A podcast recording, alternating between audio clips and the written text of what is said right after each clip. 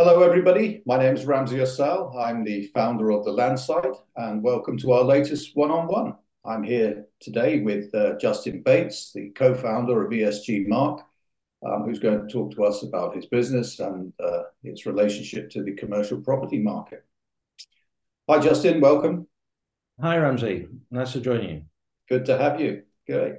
Justin, why don't you start just by telling our viewers a little bit about uh, ESG Mark? What is the business, what it does, when it was founded, and its purpose? Yeah, certainly.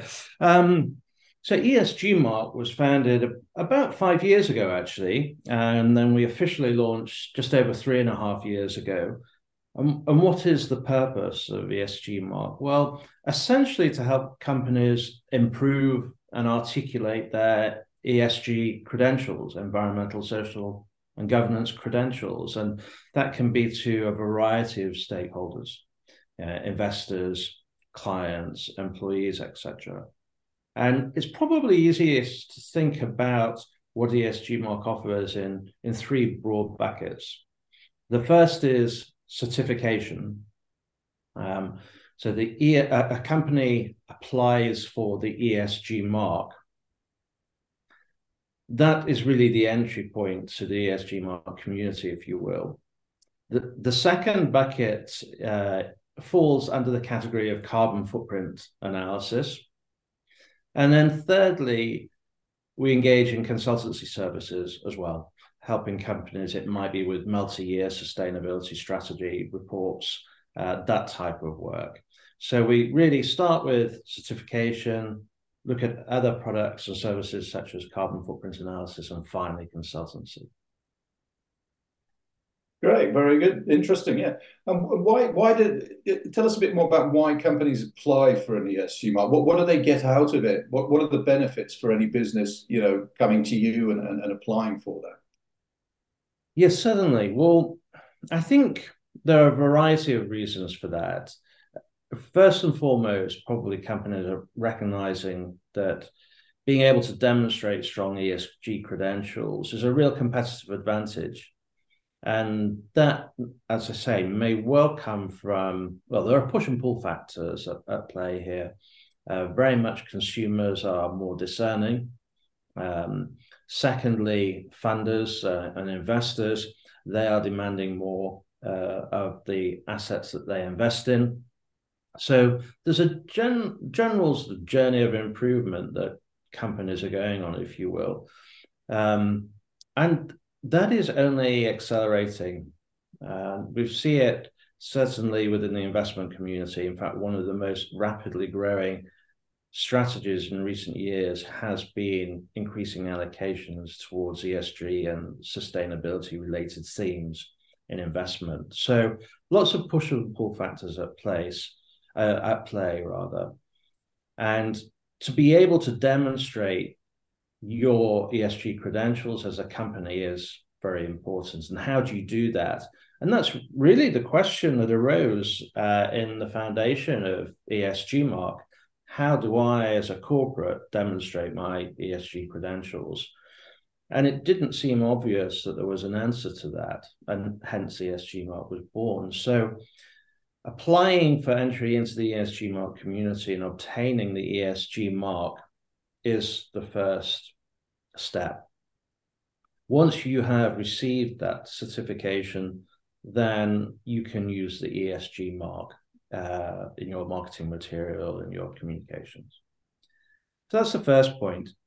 I think, secondly, and this is really important, we provide educational material for companies. And that educational material can touch on a variety of areas. It might be, for example, policy guides. Um, we provide things such as whistleblowing policies or menopause policies, those sorts of internal policies that are useful for staff handbooks. We then also provide other documentation and guidance for companies. It might be, for example, one of the very popular guides that's used is the supply chain audit guide. So we provide that to companies. They send that out to their um, their own supplier network and make sure that the people that they're dealing with attest to good standards of behavior. So that is another advantage. definitely fair to say a third element is perhaps something that has took us by surprise, actually, and that's the power and the strength of the community. We're a very broad church. I think I'm sure you found exactly the same with Landsight, very much focused on property related sector, but we cover uh, all sectors really, and that leads to very rich dialogue and networking within the community, whether it's uh, peer reviews, uh, peer learning, or receiving introductions to others. So that community spirit is is really important to people. And what we will do, and it's incumbent on us, as, as well as helping you as the corporate to improve your ESG credentials, we are extremely focused on creating positive business introductions for people as well. So we we try and maximize that within the community, not just the ESG mark community, but beyond that as well. So if you were as a corporate looking to raise funding, for example, we will use our network to help you do that. And I, as extension of that, Justin, I, I understand a lot of um, companies who are raising funds or raising capital, a lot of uh, fund managers and venture capital managers are looking at the ESG credentials of potential businesses, aren't they? Now, more than they were five or 10 years ago.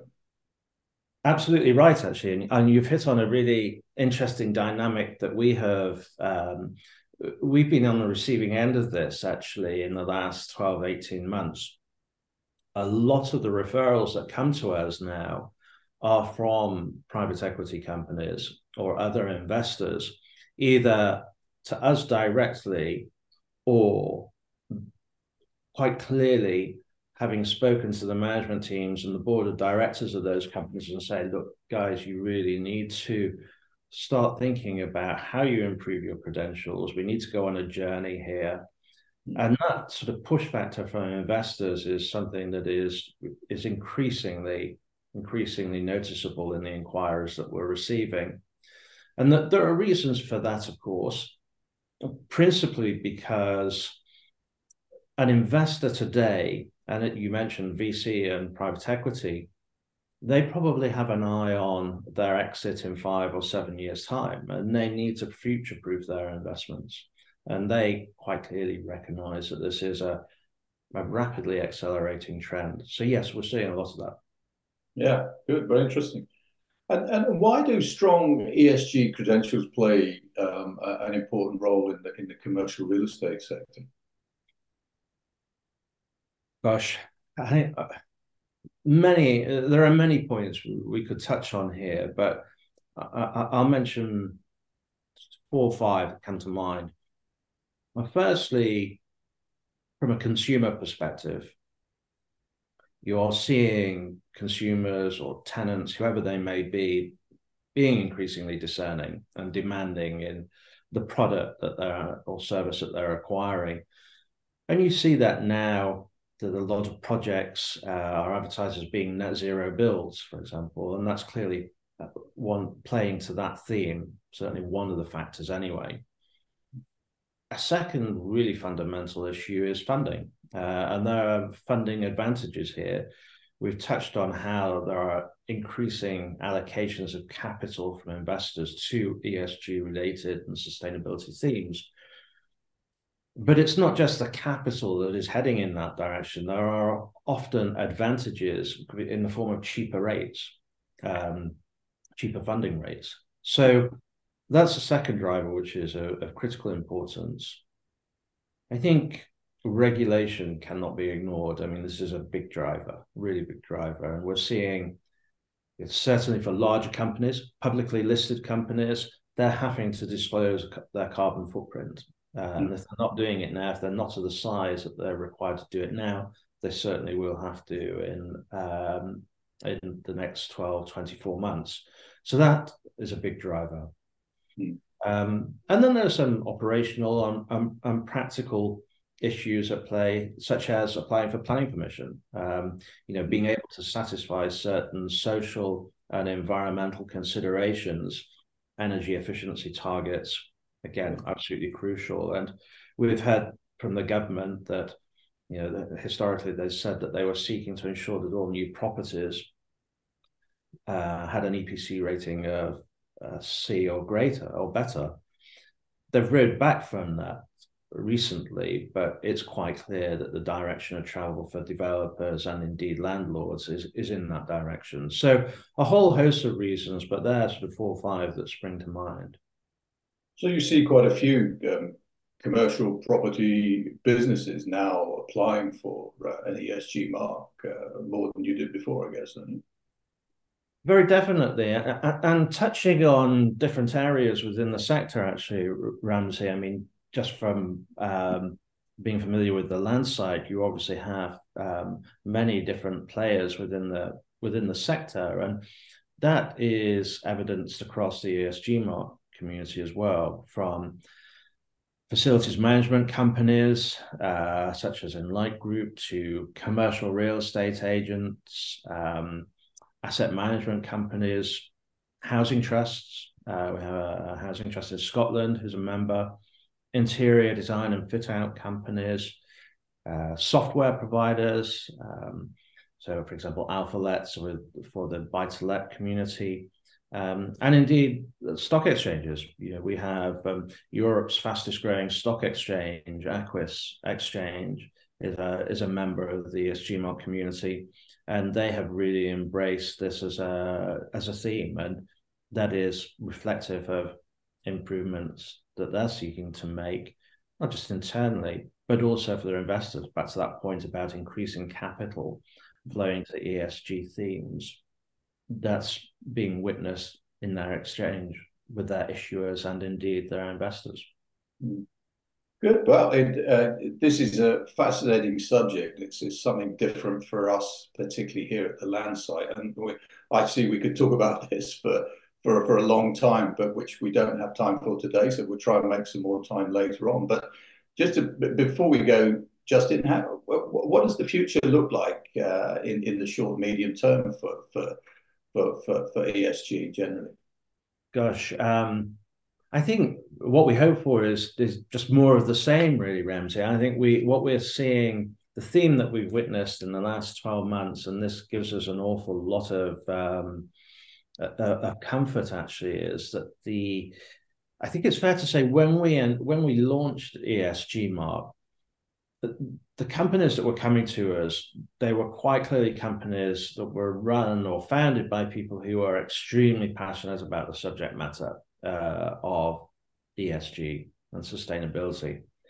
Increasingly, what we are seeing now is much larger companies, global companies seeking to obtain, well, improve and enhance our ESG credentials for a variety of reasons but these are global organizations and they're being pushed in that direction. So I think what you'll see from us is hopefully continued acceleration of the number of members in the community, but much larger companies as well, uh, and continuing that broad spectrum of businesses. I know we were talking internally about a piece of work the other day, which was um, uh, related to a, an IT and telecoms business in the Middle East and compare that to other conversations we've had uh, with consumer companies in Australia, um, financial services companies in Europe. So, a very broad spectrum. Brilliant. Uh, it's fascinating. And as I say, the, the, subject which we could talk about for a long time, but that, that's been a great introduction and very useful, uh, Justin. We appreciate it. So, um, it's been a pleasure having you here today, and we need to now set some time um, uh, for, for another session or perhaps a webinar where we can um, delve into a lot of these subjects a bit more um, carefully with you. Um, but that, that's been great, and, and I've enjoyed that. Thank you very much, Justin. You're very welcome. Thanks very much, Ramsey. Take care. Bye-bye. Bye-bye.